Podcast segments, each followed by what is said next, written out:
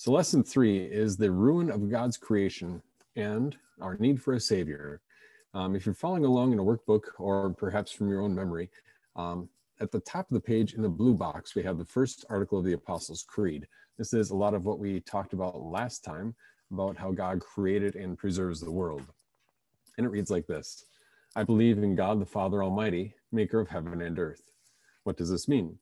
I believe that God created me and all that exists, and that he gave me my body and soul, eyes, ears, and all my members, my mind, and all my abilities. And I believe that God still preserves me by richly and daily providing clothing and shoes, food and drink, property and home, spouse and children, land, cattle, and all I own, and all I need to keep my body and life. God also preserves me by defending me against all danger, guarding and protecting me from all evil. All this God does only because he is my good and merciful Father in heaven, and not because I have earned or deserved it. For all this I ought to thank and praise, to serve and obey him. This is most certainly true.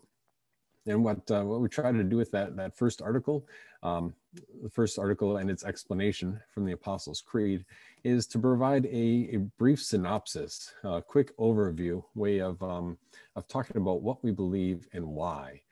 And so tonight we're going to be in starting in Genesis chapter three, reading the first 15 verses. If you have a Bible available, you can follow along there. Otherwise, it'll be on your screen. And, um, and what we're going to be looking for is a couple of things, um, as you see in your workbook. First of all, before mankind fell into sin, everything was perfect. Afterward, everything was ruined. And then, secondly, God continued to show his love for people by promising a savior from sin. Genesis 3, reading the first 15 verses. Now the serpent was more crafty than any of the wild animals the Lord God had made. He said to the woman, did God really say you must not eat from any tree in the garden? The woman said to the serpent, We may eat fruit from the trees in the garden, but God did say, You must not eat fruit from the tree that is in the middle of the garden, and you must not touch it, or you will die.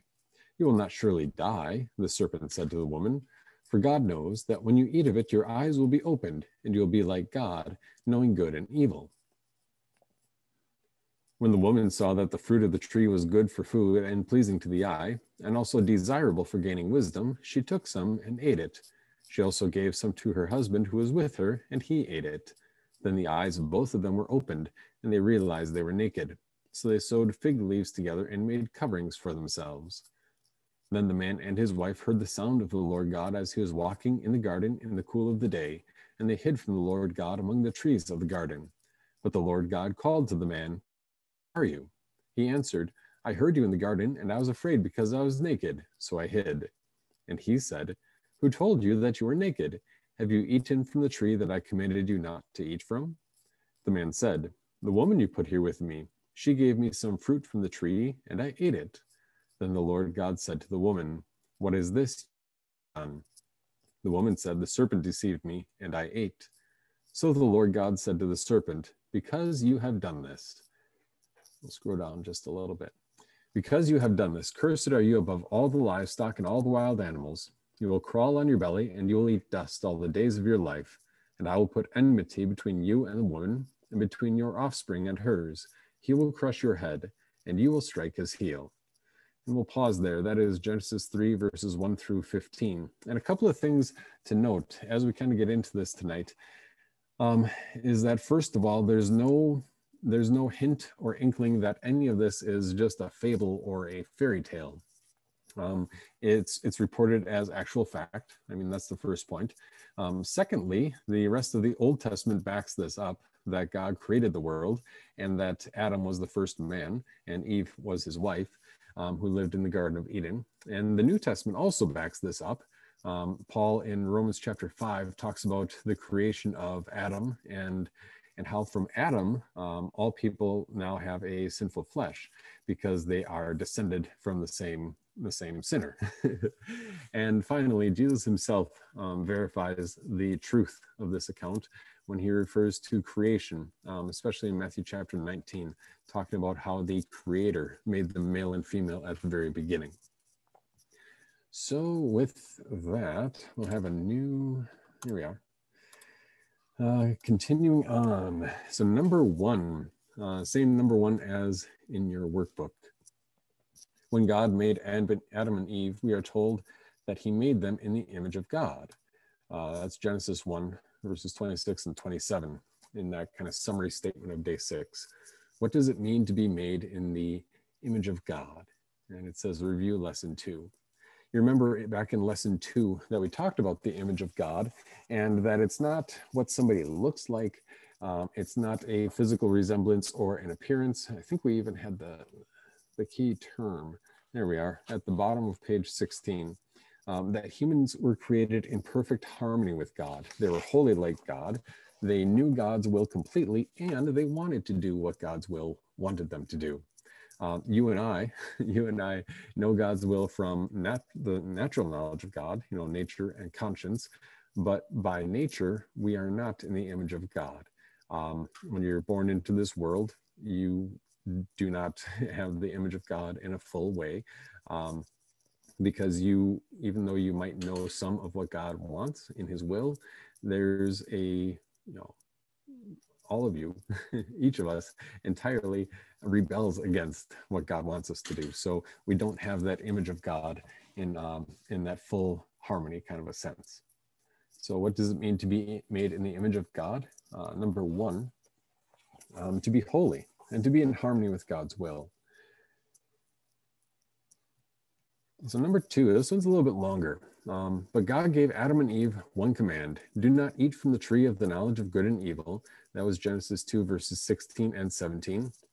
And he gave that command to Adam before Eve was even created. And Adam was entrusted with that command to teach it to his wife as well. People often think of this as a bad thing, as though God were setting them up to fail. What possible good purpose might God have had for giving them that command? Do not eat the fruit from the tree. Um, Martin Luther's comment on this was insightful. Um, but this tree of the knowledge of good and evil was Adam's church, altar, and pulpit. Here he was to yield to God the obedience he owed, give recognition to the word and will of God, give thanks to God, and call upon God for aid against temptation. And so if you if you think about it, um, living in a perfect world, this was the only command that God had that God had really given to them. Do not eat fruit from this tree. And by obeying that command, they would demonstrate their love to God. And by walking by that tree and refraining from eating, they they would have to call to mind, oh, this is what God said. This is the word that was spoken to us. And so, in a sense, number two, um, the tree served as a place to worship and thank God through obedience. They weren't lacking anything. They had an entire garden full. They had full fellowship with God. Um, but this was the place where they were coming to worship God, to stand before Him and say, This tree is God's. And what a wonderful, wonderful Lord we have. Look at the garden that He's given to us. Number three, this one's kind of interesting. We don't know if Adam and Eve were able to communicate more with animals before the fall into sin than we are able to do so today.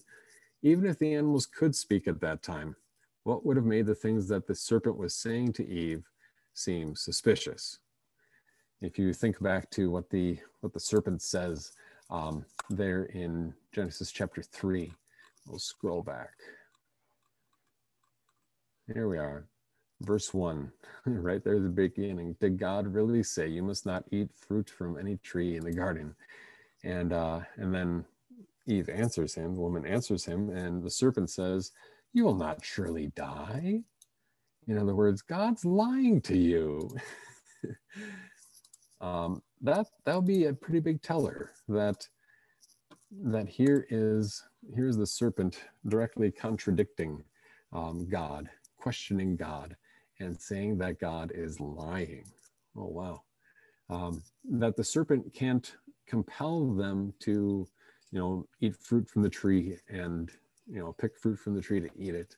Um, he can't force them to do that, but he can tempt them to doubt that word of God. And once they doubt that word of God, well, that's it. Then they, they have no other no other word to go on, no other reason not to, if they are doubting the word of God. Uh, number four, the devil, um, or called Satan, is an angel that rebelled against God and was cast into hell to be punished forever. What was Satan trying to do as he spoke with Adam and Eve through that serpent? kind of a thinking question should be, you know, maybe it's fairly straightforward. Well, to get them to disobey God, that is to sin, um, because what God says is correct, and anything that goes against what God says is sin, um, which is kind of that illustration in your workbook at the right hand side there.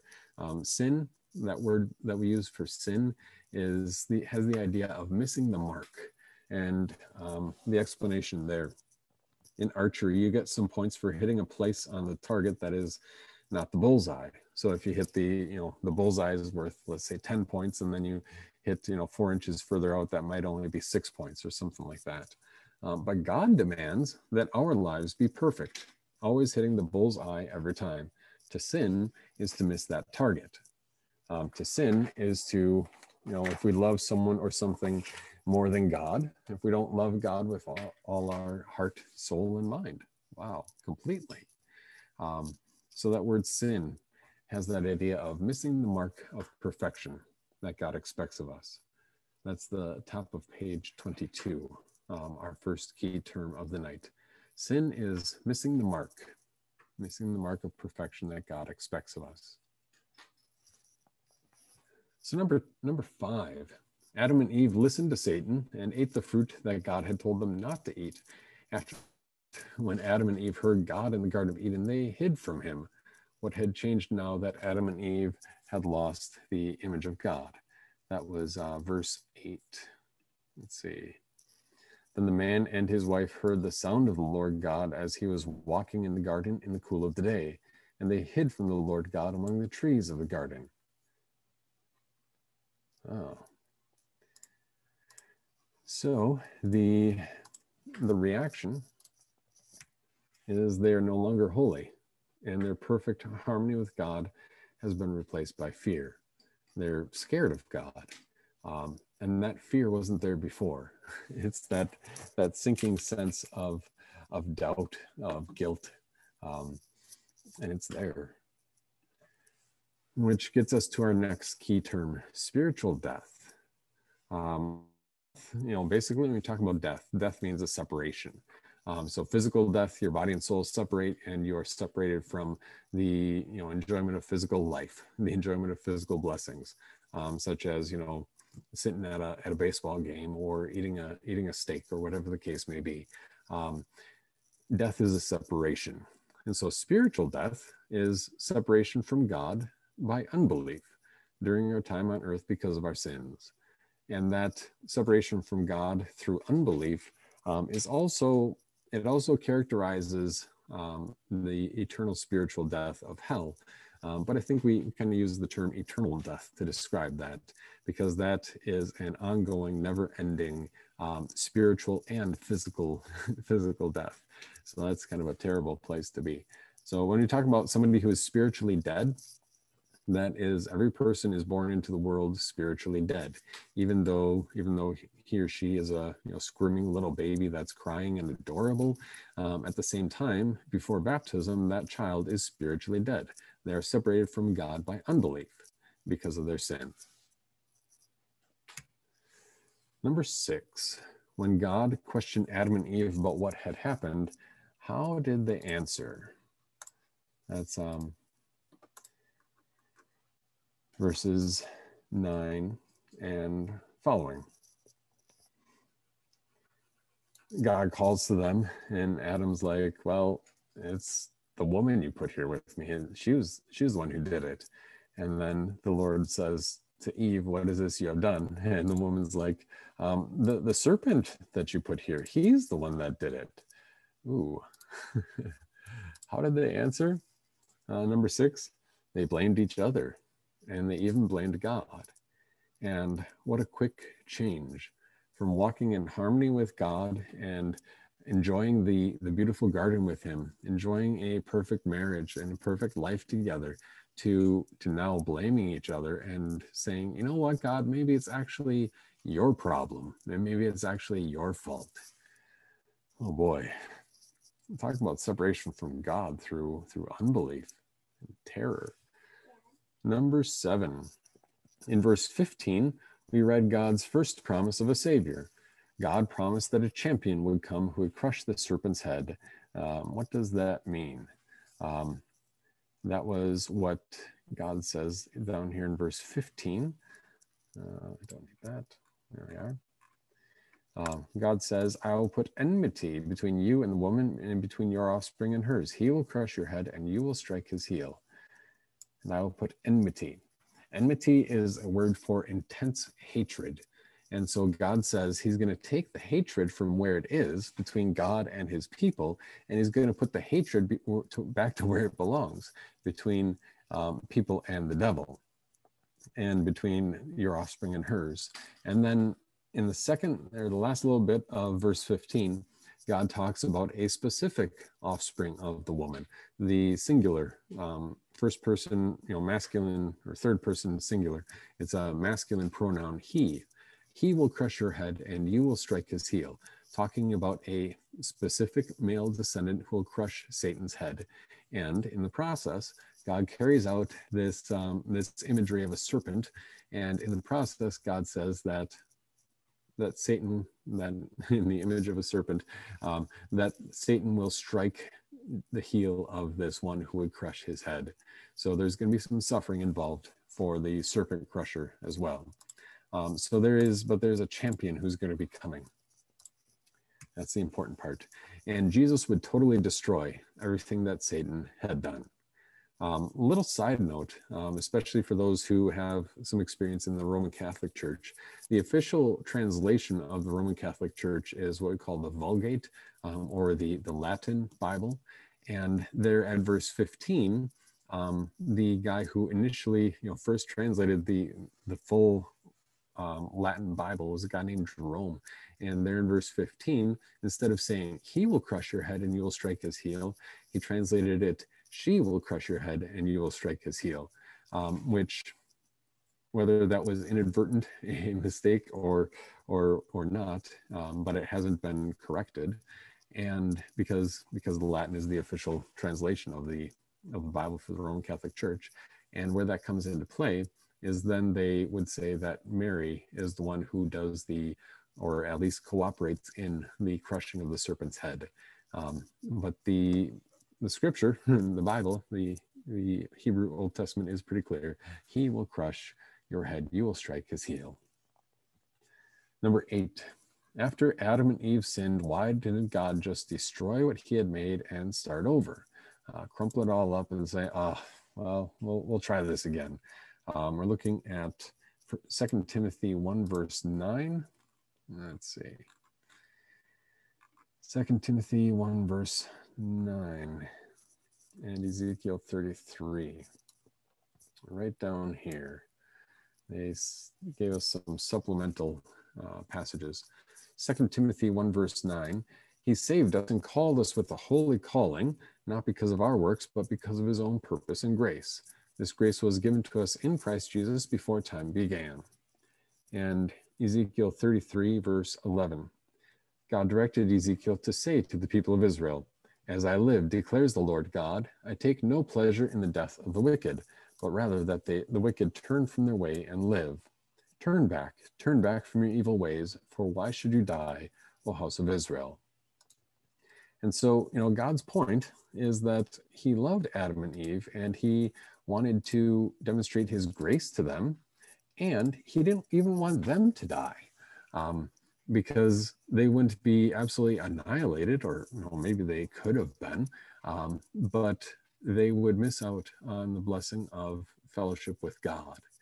And so God loved Adam and Eve, and because of his grace, he wanted to rescue them and all mankind. Which gets us to our key term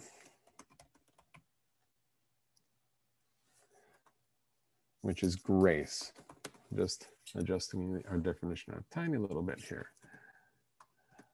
Grace is God's undeserved love for sinners, which gives us the opposite of what we deserve heaven because of Jesus instead of hell. Um, so, God's undeserved love for sinners. Um, first of all, it's undeserved. There is nothing that we have done to earn or deserve it. Um, there's nothing we can or even have to do to pay God back. You've been set free.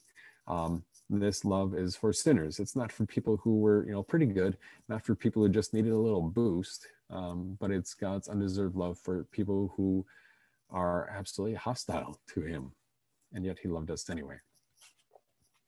So far, so good. Any questions, you can contact me, um, Pastor Hagen at iCloud.com, and, um, and we can talk about things a little bit more in depth. Which gets us to the next portion of Genesis 3. Um, because God isn't done talking here at the when Adam and Eve jump headlong into sin. Um, it's not a it's not a simply like whoops we messed up we fell into sin. Um, this is pretty serious.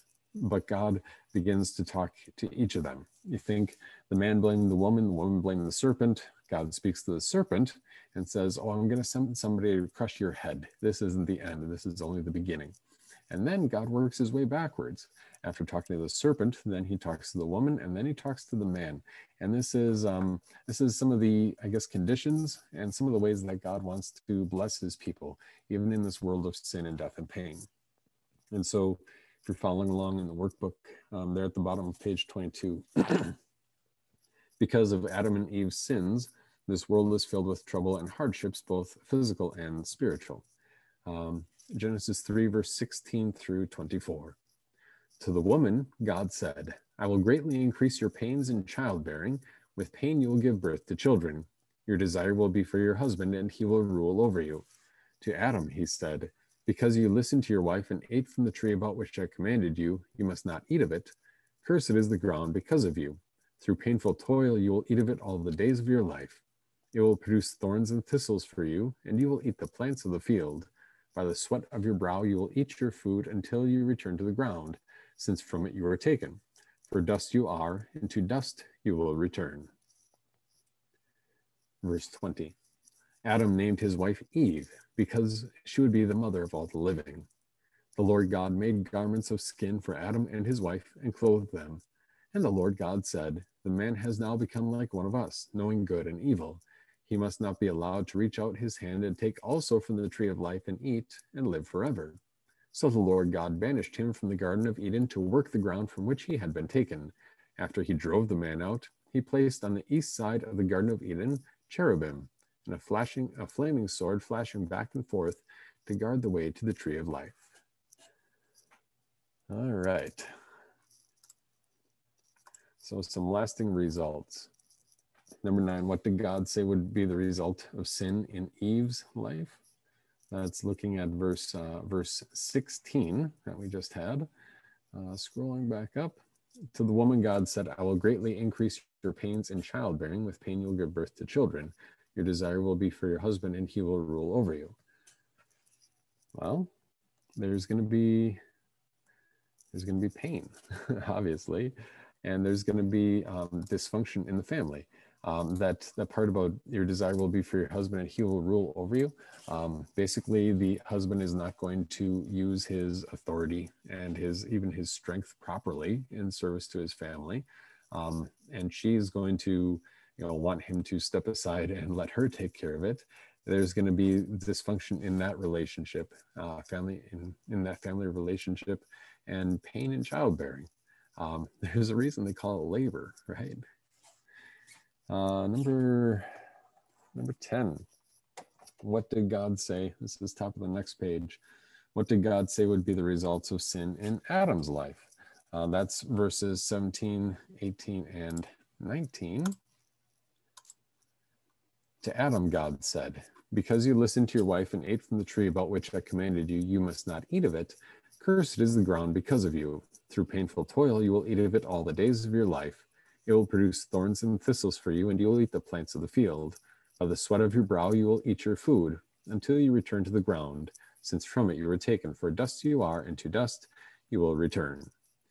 Um, so now, basically, all of creation is in open rebellion, where God had created man and woman to be the crown and to take care of creation and steward it and take care of it and garden it and God says, now the ground is going to rebel against you. It's going to produce thorns and thistles, painful toil, and um, by the sweat of your brow, you will have to work to eke out a living until that day when you finally turn back to dust. Whew. so, growing food is going to be difficult. That sounds like an understatement. And life would end in death. Um, yeah. That part about for dust you are and to dust you shall return. Um, that's actually what we use on Ash Wednesday as the pastor puts ashes on a person's forehead. Um, remember that you are dust and to dust you shall return, which is echoed in the funeral rite when the casket is lowered into the ground. Um, that, those are some of the final words in the funeral rite, in the actually the burial rite, and it's the reminder that that we die and we turn back to dust. The Christian truth is that at, even after our bodies turn back to dust, God is going to raise us from the dead, and we will stand before Him gloriously um, before His Son Jesus Christ. Which gets us to our next key term: uh, physical or temporal death. Um, death means separation. So physical or temporal death um, is a physical separation. Um, here, the separation of soul and body at the end of life because of our sin. Where there is no sin, there is no death, plain and simple. And in reverse, that's kind of what Romans 5 says. And also in reverse, that where there is no death, there is no sin. Um, and so you know there's always always some sort of a dream that we'll find some way to live forever we'll find some way to stop aging or reverse aging um, i'm in favor of living a healthy life but above all i'm most in favor of knowing jesus because you'll never be able to death because unless you are a completely perfect human being and we are not um, we're all going to die. And that physical death is a separation of soul and body at the end of life. Um, you are you are one person. And that person has the spiritual component and a physical component. Uh, the spiritual component is your soul, and the physical component is your body, and they are they are intertwined as one person. And at the end of time, or at the end of your life, that soul and body separate. Um, and we bury the body or cremate or whatever the the you know proper and respectful caretaking of the body happens to be. And the soul goes to stand before god. And the soul of the believer is welcomed into heaven. The soul of the unbeliever is sent away to hell and to await judgment day at the end of time when all people will be raised from the dead and um, soul and body reunited and believers will be raised with a glorified body and welcome to live in heaven forever body and soul all right, number 11. Despite the hardships they now faced, Adam and Eve displayed faith, that is, trust in God's promise. How did Adam very clearly display that faith, even by the name he chose for his wife? Um, you might remember verse 20. Adam named his wife Eve because she would be the mother of all the living. Um, Eve sounds like the Hebrew word for living. They trusted God's promise that they would live forever with him and that um, that God would continue to provide people, would populate the world through them. And in that sense, Eve is also the mother of all the living. But that that living is going to go on um, in a greater way beyond just the you know 600, 800, 900 years that they ended up living on this in this earth. Um, that they would live forever with Him. Number 12, God kicked Adam and Eve out of the Garden of Eden. what? That too was a blessing. What would have happened if they had eaten the fruit from the other tree in the middle of the garden, the tree of life? Um, maybe we could, uh, yeah, we'll go to that. That's toward the end of chapter three here. Um, after, you know, verse 21, the Lord God made garments of skin for Adam and his wife, and he clothed them. So he used an animal and um, and made clothing for them from this animal. And God said here in verse 22, especially in the last part of verse 22, he must not be talking about Adam. He must not be allowed to reach out his hand and take also from the tree of life and eat and live forever. And so God kicks them out of the garden so that they can't go back and eat fruit from the tree of life. Because if they had, they would have had to live forever in a horrible world of sin and death and pain. Um, and in that sense, God turned even the punishment for sin uh, through his promised savior, God turned God turned death into a blessing for his people, where we will be set free from sin um, and set free to live with him forever. Number 13, just as Adam and Eve did in the Garden of Eden, we continue to face temptation in our lives. What does James 1, verse 13 tell us about temptation? This is um, an important little point to, to keep in mind. Uh, right down here. Maybe we can highlight it this way. James 1, verse 13. Let no one say when he is tempted, I am being tempted by God, because God cannot be tempted by evil, and he himself tempts no one. All right. So God cannot be tempted, and he does not tempt anyone. So, what does James tell us about temptation? Well, temptation doesn't come from God. Uh, plain and simple, period, end of statement. um, and but that kind of begs the question well what is temptation that's our next key term temptation is something that pulls us toward sin um, and that temptation might come from outside it might come from inside from our sinful flesh um, but our sinful flesh certainly wants to go along with it and um, and almost rejoicing gleefully says ooh that sounds like fun i should go do that um, that's temptation Number 14, read Revelation 12, verse 9, 1 John 2, verse 6, and Galatians 5. And the sixth petition of the Lord's Prayer lead us not into temptation. If God doesn't put temptation before us, who or what does? Um, new one here Revelation and First John and Galatians. Here we are. Revelation 12, verse 9. The great dragon was thrown down, the ancient serpent, the one called the devil and Satan, the one who leads the whole inhabited earth astray. He was thrown down to the earth, and his angels were thrown down with him. 1 John 2, verse 16. Uh, everything in the world, the lust of the flesh, the desire of the eyes, boasting about material possessions, is not from the Father, but from the world. And Galatians 5, verse 17. The sinful flesh desires what is contrary to the spirit, and the spirit what is contrary to the sinful flesh. In fact, these two continually oppose one another, so that you do not continue to do the things that you want to do. Um, so, looking at this, you notice a few things. Um, the Revelation passage, the one called the devil and Satan, the one who leads the whole inhabited earth astray. Well, there's one source of temptation, the devil, or the uh, the world or the devil or Satan is the other name for him. Uh, everything in the world, First John 2.16, talking about the lust of the flesh, the desire of the eyes, boasting about material possessions. It's not from the Father, but from the world. So that's the second one. We had the devil, now we add the world. And then finally, uh, Galatians 5, verse 17, the sinful flesh desires what is contrary to the spirit. And so the sinful flesh is a source of temptation as well.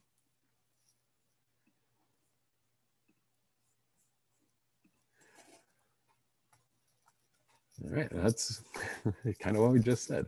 Um, the sources of temptation are the devil and the world and our sinful nature or our sinful flesh.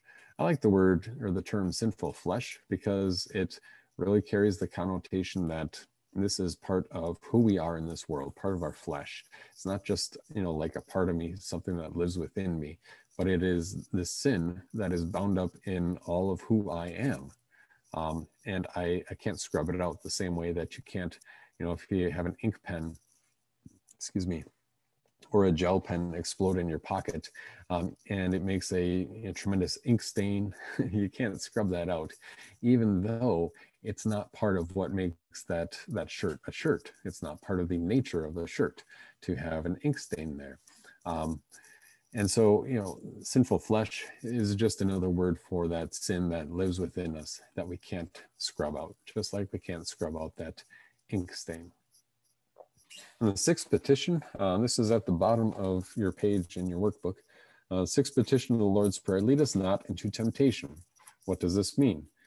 God surely tempts no one to sin, but we pray in this petition that God would guard and keep us so that the devil, the world, and our flesh may not deceive us or lead us into false belief, despair, and other great and shameful sins.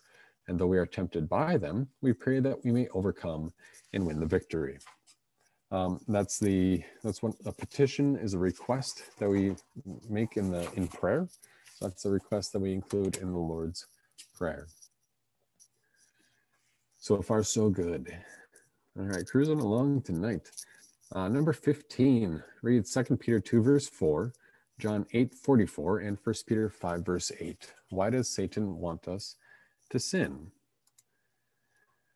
Good question. Talked about 2 Peter 2, John 8, and 1 Peter 5. Here's 2 Peter 2, verse 4. For if God did not spare angels when they sinned, but handed them over to chains of darkness by casting them into hell to be kept under guard for judgment, God did not spare angels, but he cast them into hell. Oh boy, to be kept under guard for the judgment. So hell is is a prisoner or a prison and jail for those who oppose God. Uh, John 8, verse 44. You, Jesus says, you belong to your father, the devil, and you want to do your father's desires. He was a murderer from the beginning and did not remain standing in the truth because there is no truth in him. Whenever he lies, he speaks from what is his because he is a liar and the father of lying. Um, so the devil tempts us to sin because he hates the truth, and um, and and he wants us to follow him. And First Peter five verse eight um, have sound judgment, be alert. Your adversary, the devil, prowls around like a roaring lion, looking for someone to devour, looking to destroy somebody. And Peter calls him our adversary. Um, even if even if you don't feel like you know the devil is is real, or you haven't really seen him active in your life, um, sometimes sometimes pastorally I hear that, or other people are like, yeah, it's not that big a deal. Um, well, look at what the Word of God says because the devil likes to try and trick people. And if he has you deluded into believing that he's not real or that he's not dangerous, then that's an even more dangerous place to be because God describes him as a roaring lion looking for someone to devour. So, why does Satan want us to sin? Well, to get us to suffer in hell like he does. What a terrible thought. to get us to suffer in hell like he does. And um, and in the process, he can mess up any aspect of God's creation that he can. And in the process, um, he can maybe even lead more people astray so that so that they forfeit the free forgiveness that Jesus has won for them and end up suffering in hell like he does. Which brings us to another key term related to death. We've talked about spiritual death, which is unbelief. We've talked about physical death, which is the separation of body and soul. That's what happened when happens when your heart stops beating and your lungs stop breathing and your body dies. Um, your body and soul have separated. And now eternal death is eternal separation from God, um, or separation from God for eternity in hell as punishment for our sins. So keeping in mind that death means separation, um, it's a separation from the eternal blessings of God in heaven, and it's a an eternity in hell under under God's um, wrath, under His judgment. Well, what a yeah, that's terrible. That yes, God is present in hell, but He's only present there with His wrath and His judgment and His holiness. And what a terrifying, terrible place to be. Um, as opposed to experiencing the love and compassion of our God, the grace of our God. All right, so that's our key term.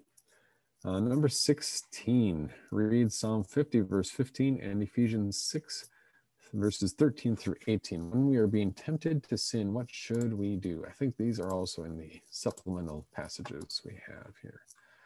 Oh, here's Psalm 50, verse 15. Call on me, there we are, in the day of distress, I will deliver you and you will honor me. So we can pray to God. And that looks like we'll have to look to the, the other the other Bible here. Just a minute. Um, looking at Ephesians 6. There we are. Beginning right here. Therefore, put on the full army of armor of God, so that when the day of evil comes, you may be able to stand your ground, and after you have done everything, to stand. Stand firm then, with the belt of truth buckled around your waist, with the breastplate of righteousness in place, and with your feet fitted with the readiness that comes from the gospel of peace. In addition to all this, take up the shield of faith, with which you can extinguish all the flaming arrows of the evil one. Take the helmet of salvation and the sword of the Spirit, which is the word of God and pray in the Spirit on all occasions with all kinds of prayers and requests. With this in mind, be alert and always keep on praying for all the saints. So that's Ephesians 6, verses 13 through 18. And the question we had based on these verses when we are being tempted to sin, what should we do? Well, pray to God for help and turn to his word. Because even though the devil, the world, and our sinful flesh are allied against us or allied against us. They are rallying against you. Um, at the same time, you can speak as a Christian that you are, that is your identity, that is who you are. And as a Christian, you can say, you know what, I've been baptized into, into my Lord's resurrection. Um, and we can find help in his word, where that's what that's what Paul talked about in Ephesians 6. In Psalm 50, um, call upon me in the day of trouble. I will deliver you and you will honor me um, that we can pray to God for help during times of temptation. Read 1 Corinthians 10, verse 13. What does God always promise when temptation comes to us? 1 Corinthians 10, verse 13. There we are. Good enough. No testing has overtaken you except ordinary testing or tempting. Um, but God is faithful he will not allow you to be tested beyond your ability. But when he tests you, he will also bring about the outcome that you are able to bear it. Um, yeah. What we're, what we're talking about here is, is the fact that God sometimes permits things that, to happen in our lives that um, might make us begin to doubt God. But we cannot say that God set me up for failure um, God says that He will also bring about the outcome that you're able to bear it. God will provide a way out so that you can stand up under it. Why? Because God is faithful. So God will never let temptation go beyond what He will help us endure.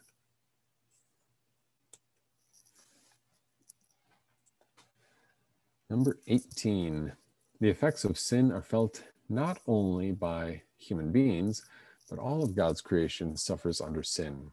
Looking at Romans 8, verses 19 to 22, what are some ways we can see this happening? Uh, I think that's right here. Yeah. Creation is waiting with eager longing for the sons of God to be revealed. For creation was subjected to futility, not by its own will, but by the will of the one who subjected it, in the hope that even creation itself will be set free from slavery to corruption in order to share in the glorious freedom of the children of God. For we know that all of creation is groaning with birth pains right up to the present time.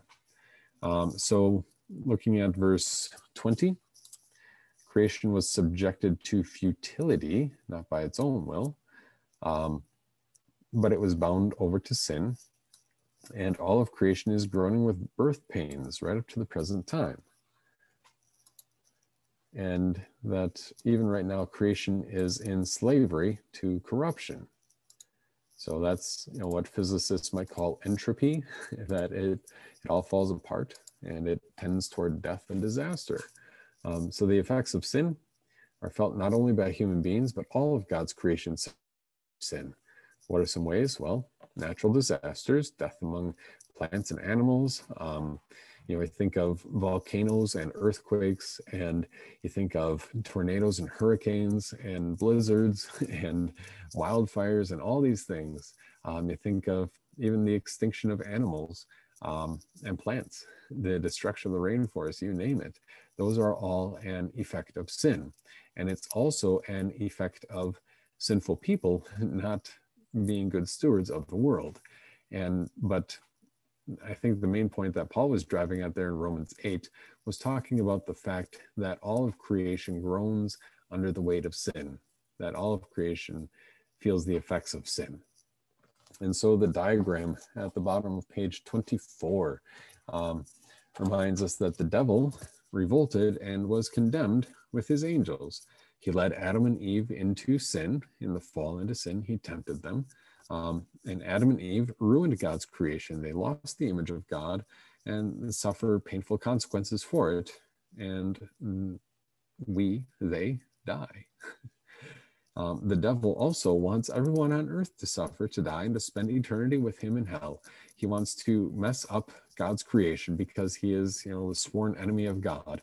And as a result, he is the adversary, the roaring lion who seeks to devour all those who are on God's side, um, with the result of spiritual death, that is unbelief, leading to temporal death or physical death at the end of our life with the eventual eventuality of eternal death.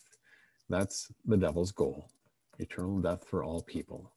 Um, and the only way, the only way that he can make this happen, this is the most important point. The only way he can make that happen for all people is by di- distracting them from the revealed word of God, just tearing, tearing their eyes and their hearts away from the Bible, from the word of God, because that's how he tempted Adam and Eve he caused them to doubt what God had said to them. And then they were lost.